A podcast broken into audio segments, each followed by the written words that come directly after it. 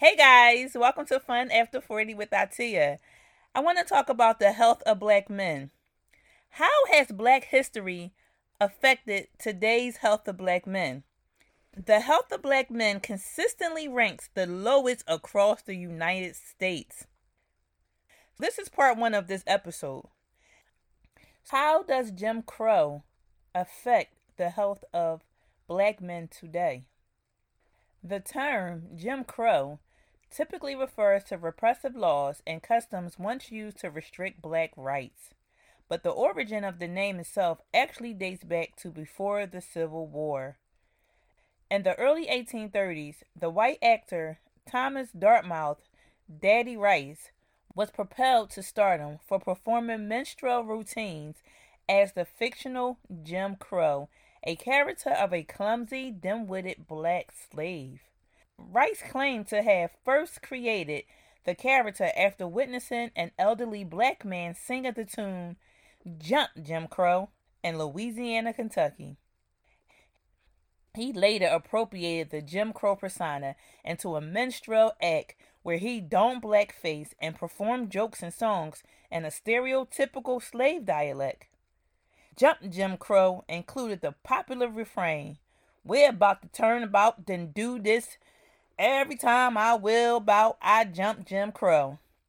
Rice Minstrel Act proved a massive hit among white audience, and he later took it on tour around the United States and Great Britain. As the show's popularity spread, Jim Crow became a widely used derogatory term for blacks. Jim Crow's popularity as a fictional character eventually died out, but in the late 19th century, the phrase found new life as a blanket term for a wave of anti black laws laid down after Reconstruction. Some of the most common laws included restrictions on voting rights. Many southern states required literacy tests or limited to those whose grandfathers had also had the right to vote. Bans on interracial relationships and clauses that allowed businesses to separate their black and white clientele.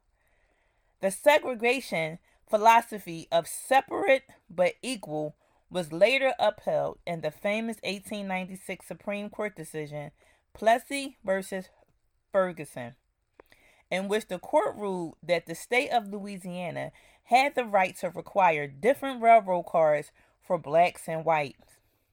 The Plessy decision would eventually lead to a widespread adoption of segregated restaurants, public bathrooms, water fountains, and other facilities.